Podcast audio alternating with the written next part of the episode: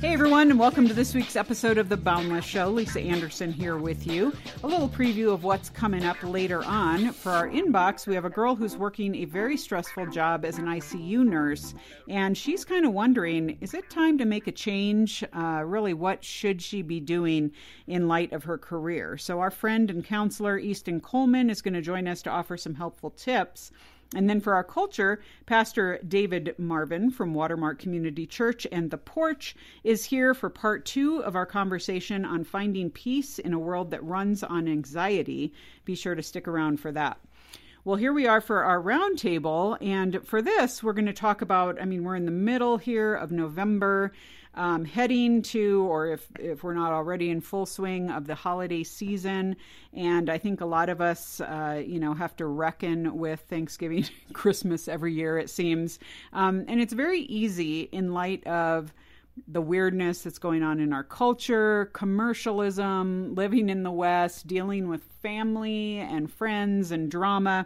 It's easy to become cynical about the holidays, during the holidays, about our relationships, what our status in life is, whatever.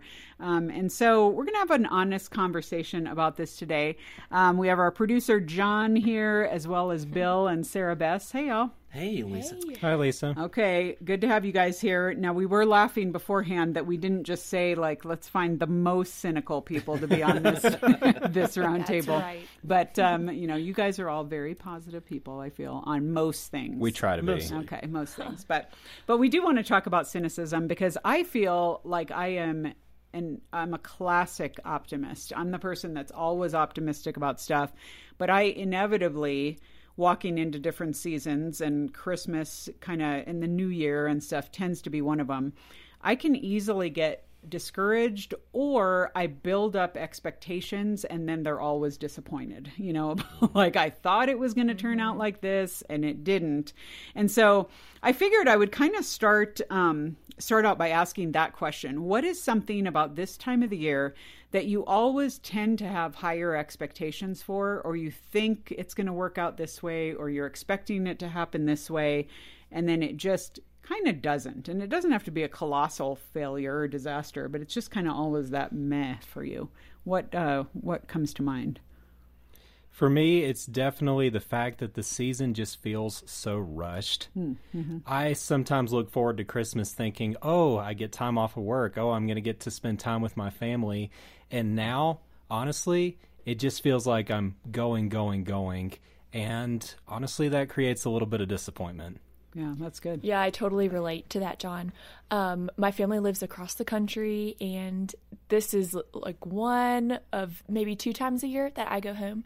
And so I always have these great expectations for we're going to have this quality time with my sisters whom I never get to see. And then in reality, it's 10 kids are running around. We have 8 programmed activities every hour, mm-hmm. and it's just it's not super quality time. Yeah, it's you think it's going to be out of Little Women, and you're all going to be around the fire, doing little plays and doing stuff. Wholesome activities. And then it's no, yeah. And then they're no, I just got to get these kids down for a nap, whatever, forget it, catch you later. So I don't know, Bill, how about you? Yeah, it's kind of that, I think what Sarah Bess and John said about it's so rushed. It's I try to pack everything in, and then you get down to the day after Christmas, and it's that feeling oh, all the Christmas candy's gone. And it's just the holiday's over. And that for me is where I struggle the most, because I have a lot of expectations going in. And then afterwards, it's just that, that was a thing. It's over now. Mm-hmm. And that, I think that's where my frustration comes in. Yeah.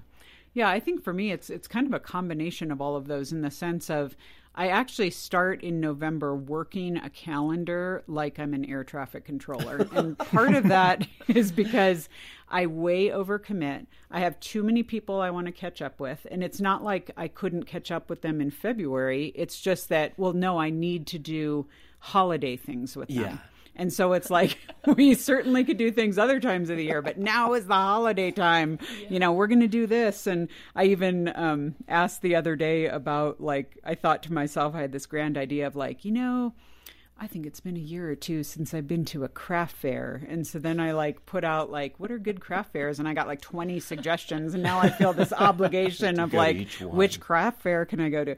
Yeah. And it's just too much. And, some of it is not even fun, or I just end up getting stuck doing stuff to the point where I'm even why am I even decorating my house? 'Cause I'm not even home. I'm just running to all these different activities. And I'm just I have these ideas of I'm just going to sit, at night in front of my tree with a cup of hot chocolate and just reflect on my year. And I'm that never happens. Whatever. Okay. Yeah. And then you realize it's I left the lights on and the energy bills are going up. Merry Christmas. And, yeah. No. Exactly. I do. Exactly. So, well, what have you guys tried in the past to do to simplify this time of year? And has it worked or hasn't worked? Or is there anything you're going to go after this year instead? I had a plan this year for the gift giving formality madness. That's big. So I have 8 nieces and nephews. And so I was hey, let's draw names this year. But that simple statement led to a lot of questions that were resolved over Marco Polo after 5 days with a family Marco Polo group. So I can't say it simplified things, but I think it's going to be good. Our adults are going to draw names and then all the kids are going to draw names. So I'll report back next year, but that might help.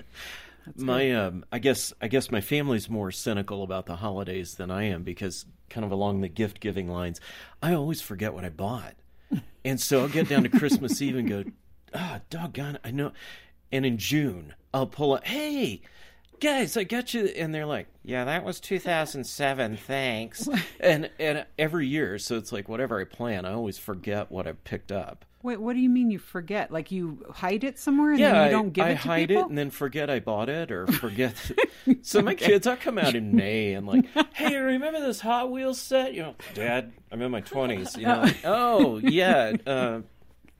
Celebrate and be happy. It's Christmas, in May. Okay. So, yeah. But, that's sorry. Hilarious. That's great. Yeah. So, but I think, too, just trying to set expectations that are real and go, purpose of the season is really to celebrate Christ. Mm-hmm. I need to keep my focus on that. Mm-hmm. That's good. Yeah, for sure. Some of my friends really get energized, and it helps them to enjoy the season by going to Christmas parties. Mm-hmm. This is the introvert in me talking. Admittedly, sometimes I will politely turn down party invitations just so I can relax if it's been an especially busy week. Okay. So obviously, I feel kind of guilty. But are you just turning them down, or are you lying about why you can't go? What's your... Oh, it's a little bit of both. Okay. Yeah, if I'm telling the truth, it's honestly sometimes I just need to recharge my batteries. Why don't we have Grinch parties where people can stay at home by themselves? You can't say you have COVID unless you produce a positive test. Right. That only works so many times. But sometimes just realizing, hey, I've had an especially busy week, and just going, you know what, I need to take some time to relax, or I'm going to burn out by the end of the season and then nobody will want to be around me. Mm-hmm. Just recognizing that and then politely sometimes turning down a party invitation actually does help. So, Lisa, if he doesn't show up to the Boundless party, you'll understand. Yeah. I'll be okay, John, what's up? John. He'll be I just need to pull back from everything Boundless. I had COVID. For now. Yeah. It's me. Something like that, yeah. What are the other types of things that you tend to feel cynical towards? I mean, do you, what about, Bill, you alluded to, okay, we should be celebrating Christ and stuff, but do any of us really put a lot of time and attention on that? Or do we find that, okay, well, I'm going to go to church services, and so I'll be checking that off, or I'm involved in something or whatever. I mean, I find it really hard to be intentional about the kind of stuff that I want to focus on when there are so many other things pulling at my attention. Yeah, to be really honest, it's kind of that. It's it's Christmas Eve. I got to go to church. There's this Jesus thing. And it's it's hard to... because John and Sarah Bess have said, there's so much competing things that it's easy to get distracted, at least for me, and go, well, Christmas is, I got to get a gift. And so, yeah, it really does take being intentional and sitting down. I don't have a good answer for that, to be honest. Yeah, it is hard. I don't have a great track record. Even last year, someone got me this book on Advent. And at first I was like, okay, I'll take a look at this. This is kind of out of my experience. I haven't really intentionally observed Advent. But a couple weeks into it, I was like, why am I even trying? I feel like I cannot redeem this season because there's so much that I'm just pushing against and so many distractions that are at top of mind, all of the consumerism junk and the formalities. So I think it's worth a shot, but last year I really struggled to be is this even redeemable? Did you get down to where you missed a day and then you come back the day after and you're like, well, probably a week. It's not worth doing now. Yeah. Well, and it's funny because that's a great example of where when you see what other people are doing on social media and it seems so meaningful and it seems so, and you're like, oh, that ship's already sailed. I missed that timeline or whatever. And you're like, well, whatever. I felt like that last year because I felt like in so many things during COVID, I had great routines. I felt like I reclaimed a lot of time. Obviously, so many things got to be cut out because of that. But then it was like you would think that would translate into the holidays. But by the time the holidays came, it just became that same old nuttiness. And I was like, hey, why didn't COVID help this? It all of a sudden just became a flurry of stuff again. And I think at that point, people, we talked about this on Boundless about how the key word towards the end of COVID became languishing. And I think it did just become that point of okay, how many more months do we have to go through protocols and new changes and figuring out what's going on at church and elsewhere? And it just became kind of weird. So, well, and I think too, and then talk about, because again, I think there are some things that when we talked about expectations, there are certain things that we even remember, say, from childhood that we wish we could reclaim, why did it always used to seem so simple, or why did this? But then when you grow up and you move away from home and whatever, there are just some things that you have to start letting go of, or maybe not all the family will come home, for Christmas, or in my case, I'm not going to travel this year. And I kind of told my family that because it's super expensive. It's kind of, all of our family are scattered all over. So then I have to pick someone and then it's who's going to be offended by that and stuff like that. And then you have to navigate that drama. But it is sad because I remember as a kid, just everyone being together and just feeling like, oh, I had, the time off from school and it was just easier. I mean, do you feel nostalgic about certain things? Yeah, I do. Every year, my mom and dad, one of their best friends couples would come over and my mom and the wife would just do candy, home-baked candy all year. And the guys would sit and watch a movie. It was just not one of those sexist things. It was just, this is how we did it. And I find sometimes it's like, oh, I wish we could go back and experience that. Just it was so relaxed. Everybody was having fun. Mm-hmm.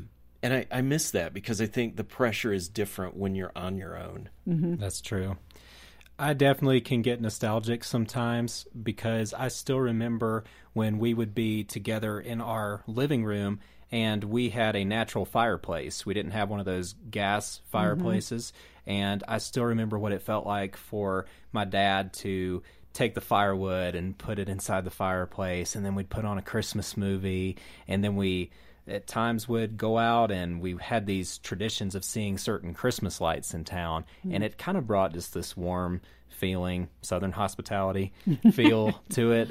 And so, I do miss part of that sometimes. Yeah. So wait, you talked about starting fires and leaving the house and then having warm feelings. Can you go into that? Yeah. I mean, it was part of just being in the deep South. But actually, it was very down home. We had the fireplace in the living room, and then we would go watch Christmas lights. But no, we did not burn anybody's house down.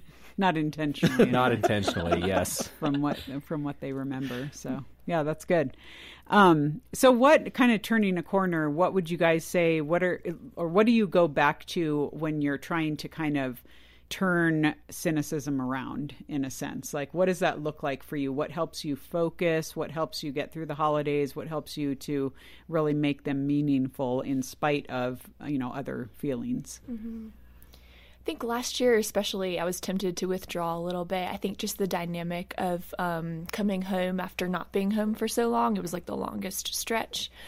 And I remember just making a couple of choices to take ownership Like, even I remember I was like, hey, do y'all mind if I make cinnamon rolls on Christmas morning? And I like got really excited about it. And it was just like a fun thing that I remember this year. And so I think just like choosing to get involved despite being like turned off by some of the craziness, I think that really helped me. That's good. Two things that really stand out to me. I know that this is kind of the standard Christian answer, but it's still very powerful, is to reread the Christmas story and to remember why Jesus came, and that this is a time for us to reflect on the fact that he came into a messy world, in a messy barn, in a messy cave, and he did it because he loved us and wanted to save us. And that's why we have the Christmas season. It's not about the commercialization of it. It's about reflecting on the fact that we have hope in Christ. And if anybody hasn't seen the movie It's a Wonderful Life, I'd highly recommend it, because it's about a guy who's felt kind of cynical about where he's at, but then at Christmas he regains hope. And that one is always kind of an inspiring way to end the year for me, because I remember, hey, life actually is much more beautiful than we can see sometimes. That's good. I feel bad going after John now, because it should be the capstone. I think for me, one thing I've been learning this year, kind of coming out of the pandemic, is just simplifying things. And as much as I can, I mean, I know my family has other things, but as much as I can clear my desk or clear my plate, I'd like to do that and just simplify this year. That's good. Yeah, I think for me, two things that come to mind are weird. They're like weird practical things. One is to always have something fun planned for after the new year. So just to, even if like December just goes, you know, devolves into this big mess, which I feel like sometimes it does with all my expectations and whatever, then I know like, okay, I always get excited about a new year. I feel like it's a fresh start, and I feel I'm way into goals and all that kind of stuff, you know, whether I keep them or not. I like to come up with them. But just having something fun to look forward to, that might be a short trip, or it might be just getting together with friends or something like that, that I put on the calendar. And the other thing is that has really helped me, which kind of, you know, I don't want to sound too spiritual. This kind of, I stumbled upon doing this, and it's really been meaningful to me, is really finding people that I can bless and look out for over the holidays. So whether that's my neighbor Beanie, who's 96, who I talk about all the time, or my neighbor Sue, who I've been able to kind of get to know and bless her. I mean, just looking for people that I know are going to be lonely over the holidays, because either they can't travel, or maybe they're just in my neighborhood and they have no spiritual connection to anything, to kind of find little ways to be like, hey, you're seen, and I want to bless you, and maybe we can get to know one another, or just here's something to brighten your day and remind you, you know, of why this season matters and stuff. And that's something fun for me to put some intentionality toward and think through. It's always a fun thing to do when I can. So, all right. Well, any other ideas, either things to do or things not to do, that you guys would say are your top recommendations for clearing the clutter out of the holidays, keeping yourself from being cynical? I'm going to weigh in on the not do, because I've already done it 5 times. Okay, I get caught up, and I don't even know if it's making me cynical, because I actually like doing it, but I've probably read through at least 5 top 25 gift lists right now. I've read Amazon's, I've read Real Simples, I just get caught up in them, and it kind of gives you that like FOMO / like envy of like, why does this person get a $275 robe? You know, like, I want to buy that for myself, whatever. And then I'm just all like, I won't wear it, but... Right. But I just need it. I just want to have it, whatever. But it is weird. You can get into a weird rabbit hole of, you know, angst over that. But I would say maybe don't do that if you are tempted to buy everything or be angry that you can't buy everything. I love your idea of planning something for after Christmas, because even like the day before Christmas, I start thinking like, it is all downhill from here. Like it's not even over yet. So I think I'm going to try that this year. Maybe a trip to Hawaii. There you go. That sounds good. I'm going to try to remember where I hide gifts. Yeah, that's surprise good. My family this year. You need to start doing that now. Yeah, exactly. Yeah, like not in May, not in December 25th. All right, all right. Okay, sounds like a good plan. Yep. I'm a big fan of music, and so I sometimes find that listening to Christmas music does help me to enjoy the season more. But disclaimer, when you're listening to Christmas music in public, be sensitive to those around you, because if we're very honest, some Christmas music is pretty annoying. Yes. So ask people, are you okay with me playing this certain song? Yeah, don't play that Paul McCartney Christmas song. Oh, that he says the same phrase over and over. I completely agree. Then we'll talk. I do. Oh, yeah. That's awesome. Okay, but so you're saying that I need to get my Christmas playlist together now. See, again, that's a preparation thing, because this morning, coming to work, basically what came up was the Black Eyed Peas. So that is on... That is not very Christmas, festive, not super festive. So I need to work on my Christmas playlist and work on that. That's good. Okay. Well, you guys, great ideas. This is super fun. And hopefully those of you listening can be encouraged that we're all trending sometimes towards being a little cynical, but hopefully with friends and family, and ultimately, as Bill reminded us, reminding ourselves that, wow, there are great, great reasons why we celebrate Christmas, and the primary one is the person of Jesus Christ. So hopefully we can all focus on that this year as well. 'Cause you are my friend, the beginning and the end, and I will seek you out.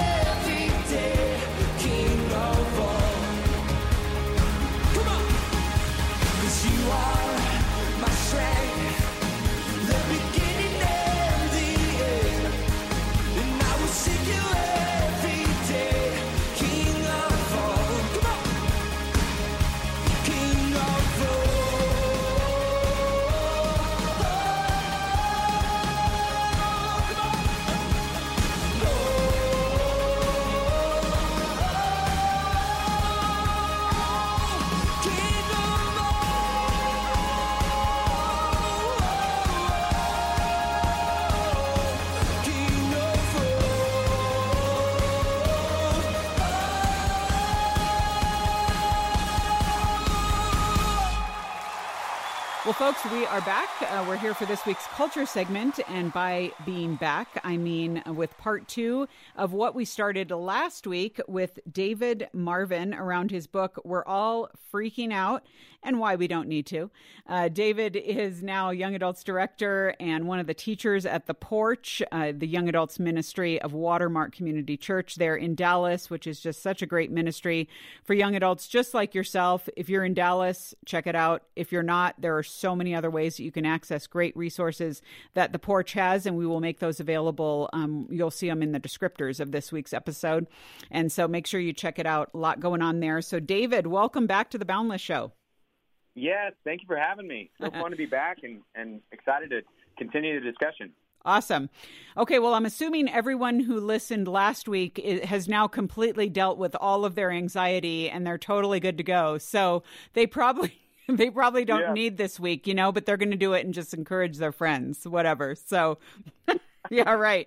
I feel like, I don't know, I feel like any given day I could have more things that I'm getting anxious about. We'll see how this plays out.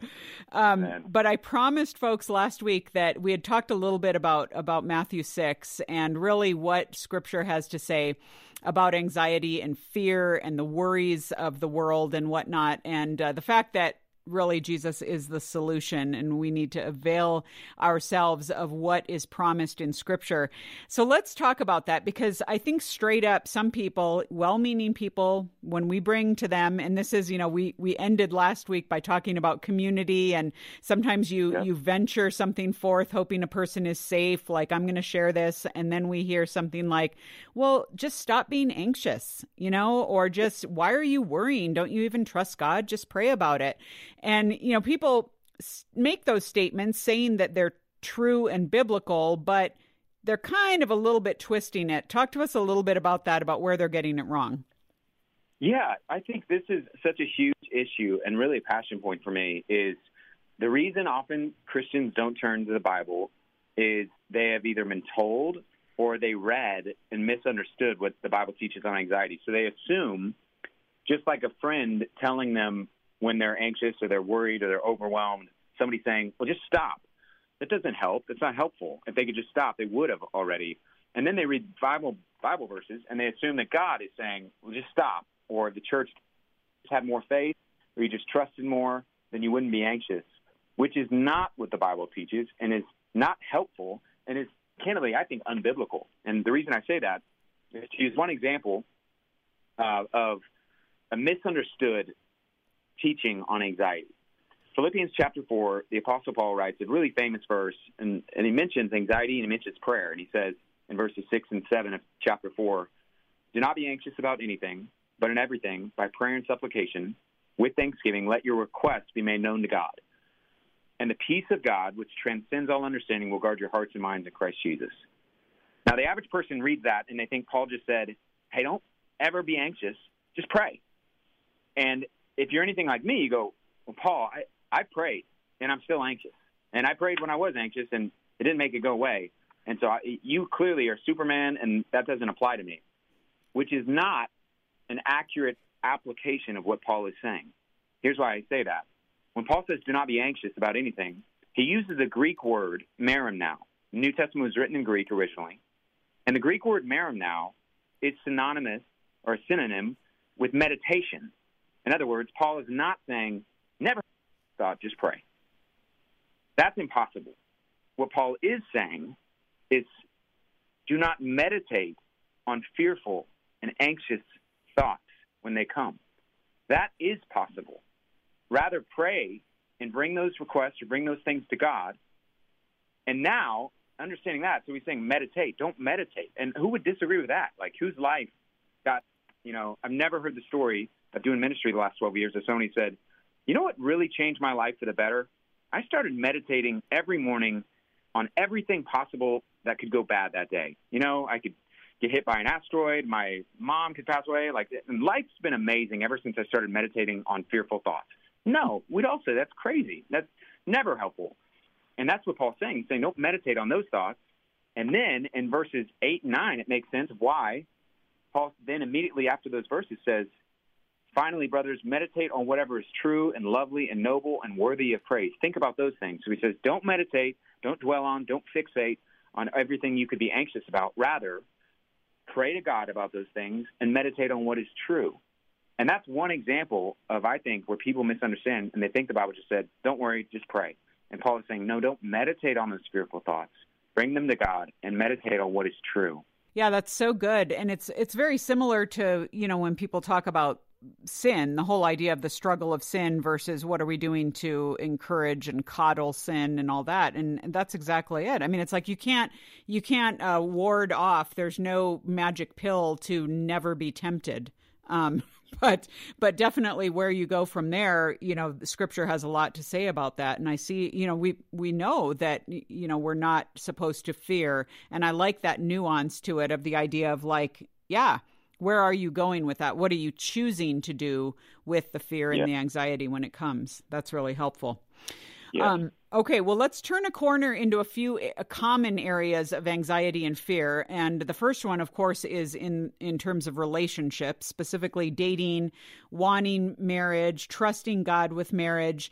Because I know personally, David, I had a long season, and maybe sometimes I still go back to this season where I'm like, God, hello, I feel like I'm serving you. And I feel like, I just walked the straight and narrow. So shouldn't I be getting married by now? And shouldn't it be to someone who's godly and quite frankly, kind of hot as well? And so where are you delivering on this?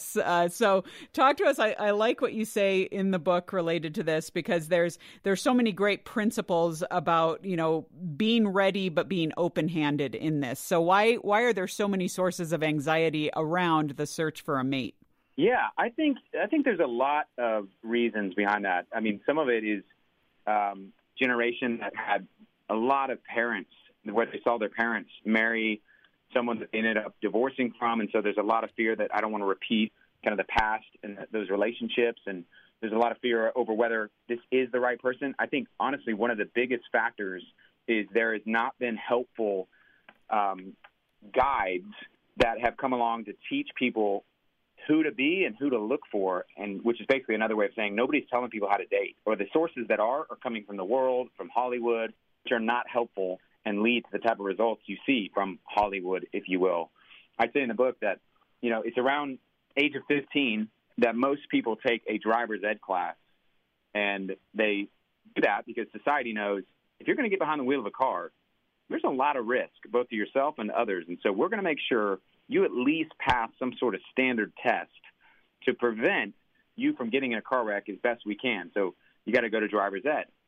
It's also around the age of 15 that you're coming out of puberty, and most of us are oftentimes people are introduced to dating, romance. They kind of have the first relationships, or sometime after that, the first dating relationships that they have. Only there's no dater's ed.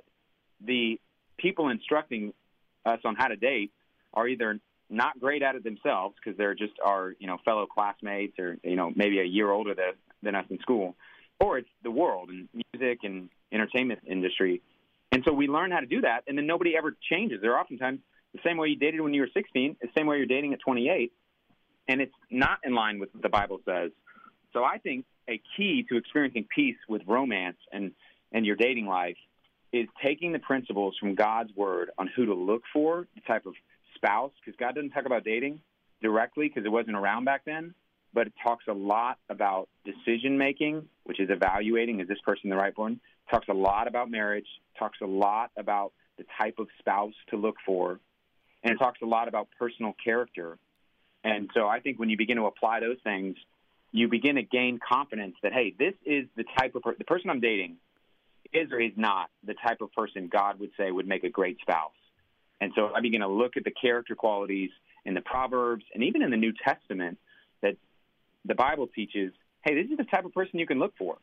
And you may still have some anxious feelings, but you can at least go in confidently saying, this person's not a perfect person, just like I'm not perfect, but they have the character qualities that God tells me to look for, versus looking for just, all these cultural cliches that are not true and not act like, hey, just find your soulmate or find the one. When there is no the one, you were made for God, and I was too. We all were.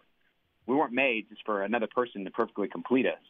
And so when I don't buy that lie, but I go looking for not the one, but I'm looking for someone that has these character qualities that says is the type of person to marry, I'm going to have a lot more peace about that relationship moving forward.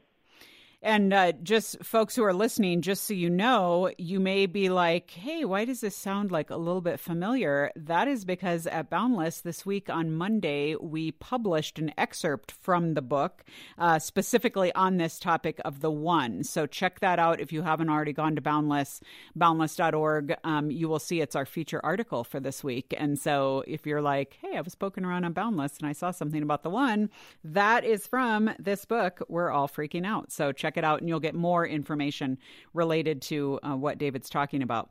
All right, let's talk a little bit about career, because one of the things that you say about career, again, very angsty subject, very like, I just paid a truckload of money for a 4-year degree, maybe a master's in the fabulous subject of French history, and why is no one hiring me?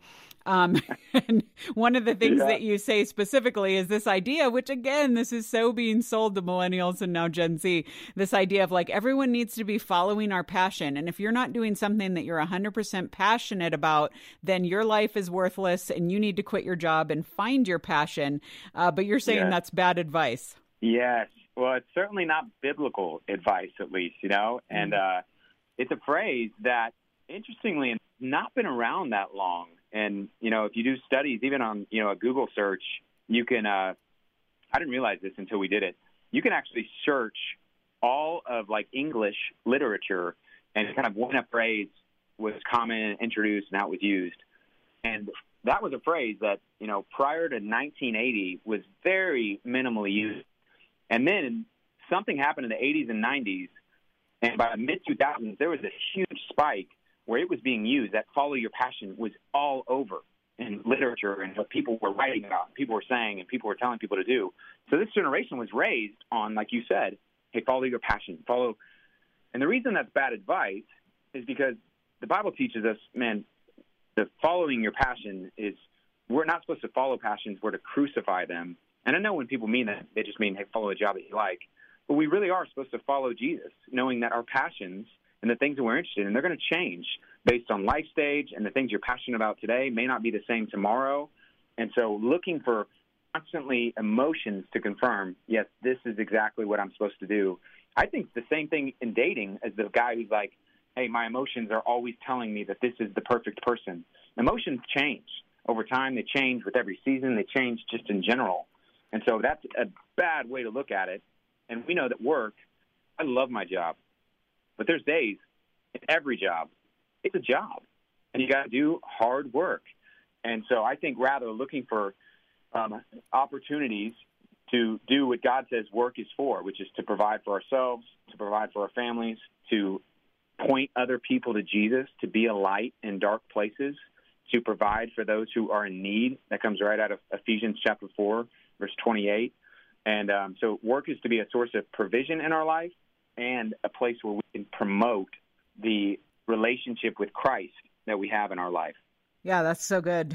And I think also, you know, it is so true because, again, we focus so much on I have to be doing something. I mean, you know, young adults in particular are not, it seems, as tied to the status, the, you know, position or whatever. It really is around this idea of like, am I being fulfilled?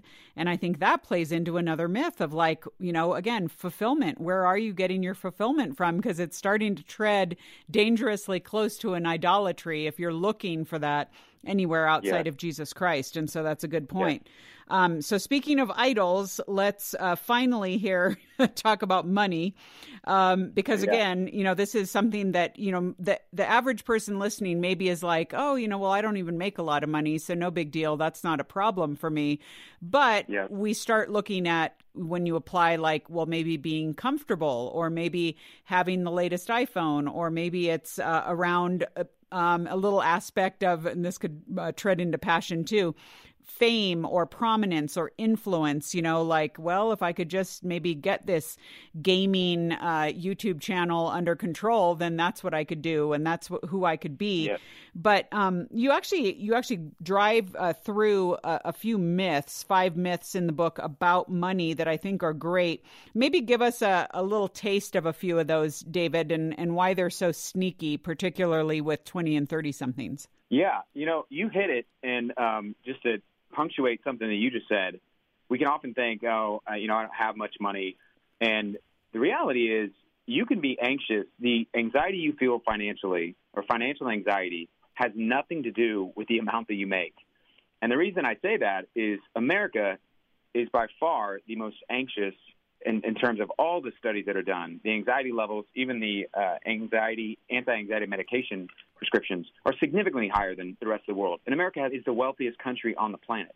So you have the wealthiest country and the most anxious country on the planet. So it doesn't have to do with how much you make. It rather has to do with the truth and whether you're believing lies as it relates to money. And so a couple of the myths that I walk through is these things that we're just taught unintentionally, or maybe our parents even intentionally taught them. And so examples of that would be like, hey, money brings security. If you have money, financial security, then you will be okay no matter if the economy tanks, no matter if the pandemic hits. As long as you have money, you'll have a source of security.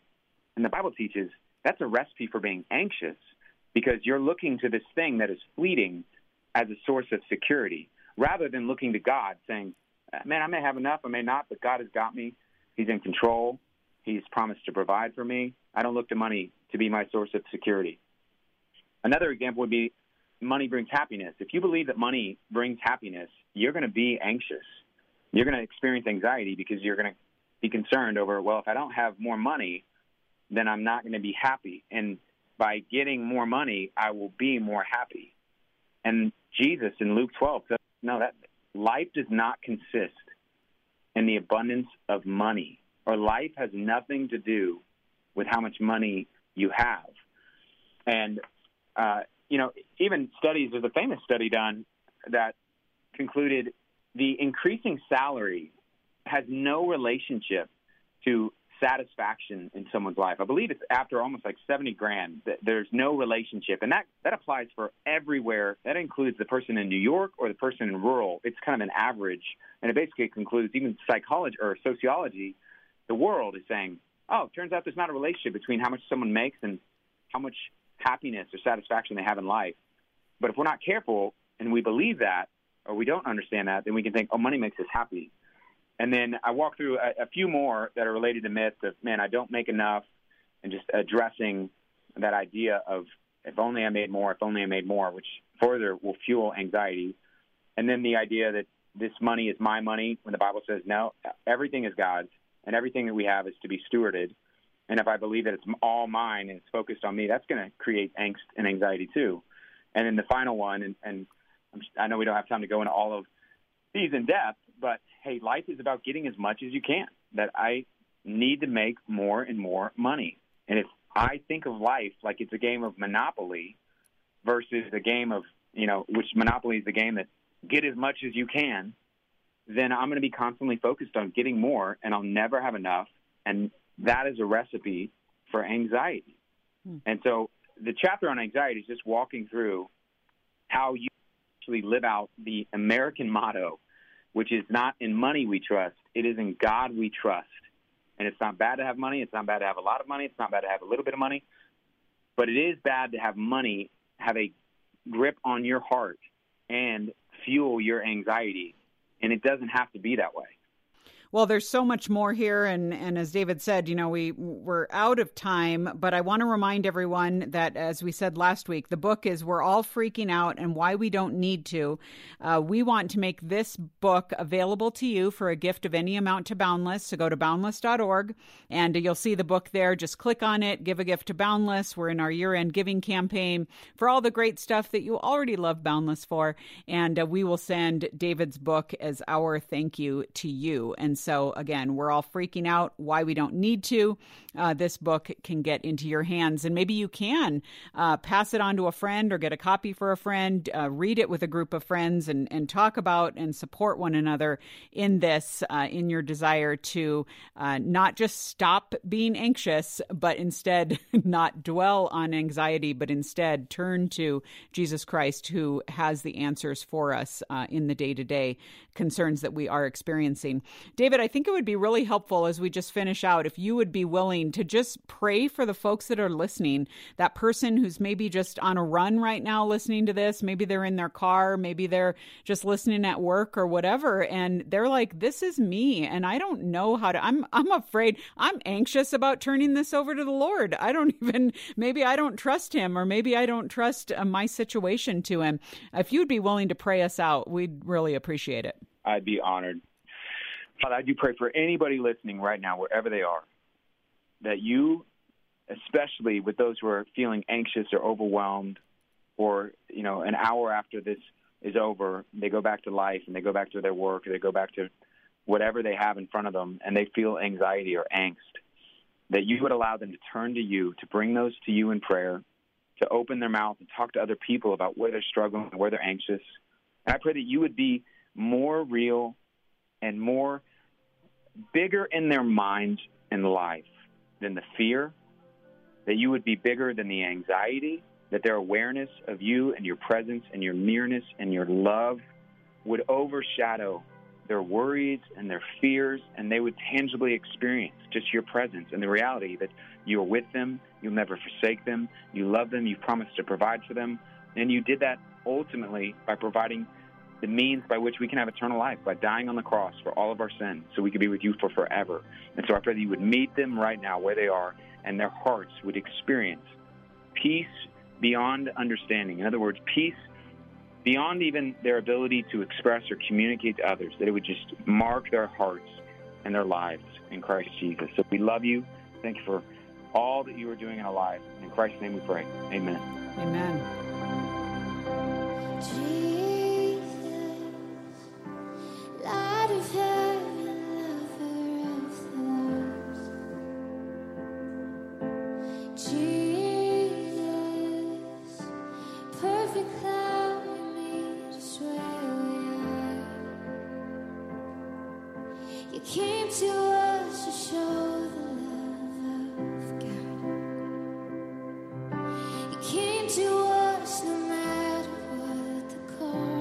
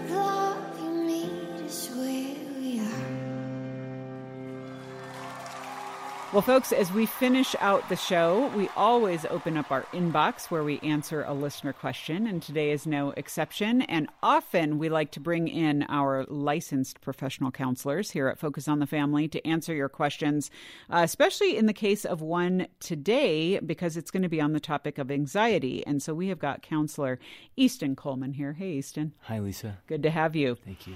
All right. Well, let me go ahead and read the question, and I'm going to let you answer for our listener. Our person says, I've been working in a stressful job situation as an ICU nurse for a year. My work often leaves me anxious, and I wonder if I'm really cut out for it.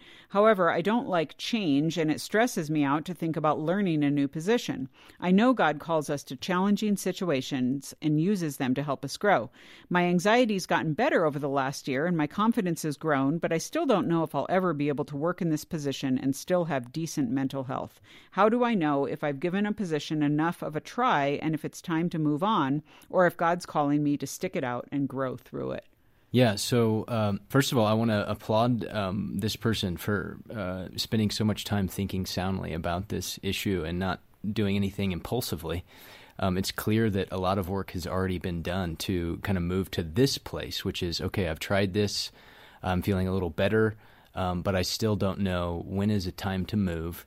And so I would look at this situation at a granular level, and so analyzing what is of the Lord and what is of myself, and then determining versus process, determining what is my identity, and so who am I in the Lord and what am I called to do, and from there, one of the things I've done is I've created a mission statement at one point in my life before I even got into counseling, and so the idea here was that if I can get a hold of who God has made me to be, then I can move into process and I can discern if something really fits with who I am and then make a decision based upon my identity.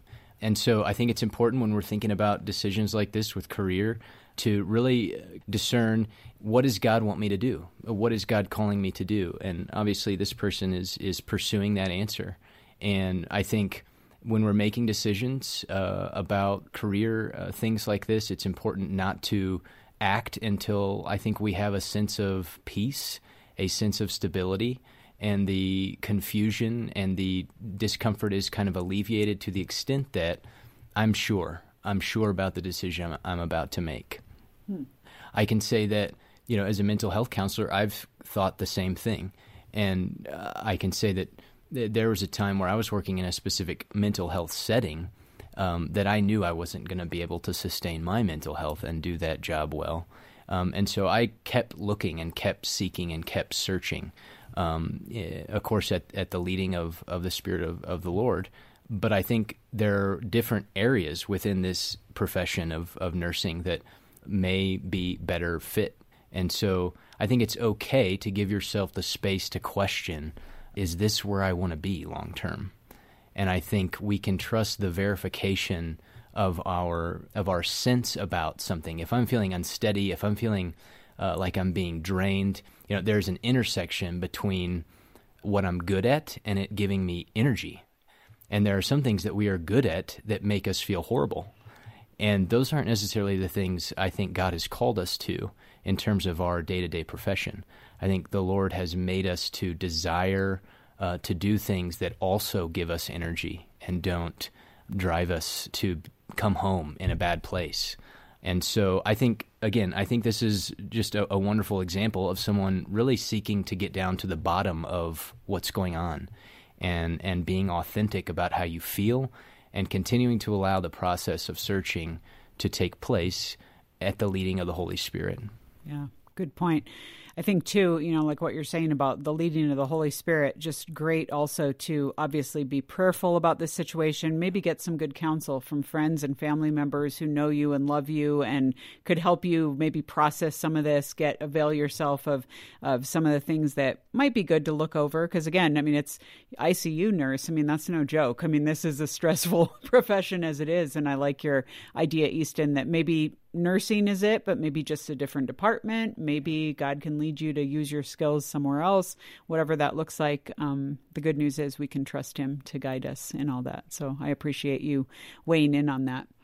All right, folks. Well, that is it for this week's show. As always, we definitely want to hear from you here at Boundless. Certainly with, this might be something that you've struggled with in the past related to your career. And there's just a lot of nuance to it as far as individual decisions that have to be made and how we trust God in the midst of the process. So do find us at Boundless. You can either write to us at editor@boundless.org or find us on social, where we will be happy to engage in this conversation with you, because we love doing that as a community. Remember, too, that we have a team of counselors here at Focus on the Family and Boundless who can help you with an initial consultation to start moving through these issues, and even maybe give a referral in your local area, give you some great resource ideas, and that all can be found by calling 1-800-A-FAMILY. You can certainly go to focusonthefamily.com/mental health as well to find out our resources and what we have to offer. So, folks, that is it for this week's show. I'm Lisa Anderson for The Boundless Show. The Boundless Show is a production of boundless.org. Focus on the Family.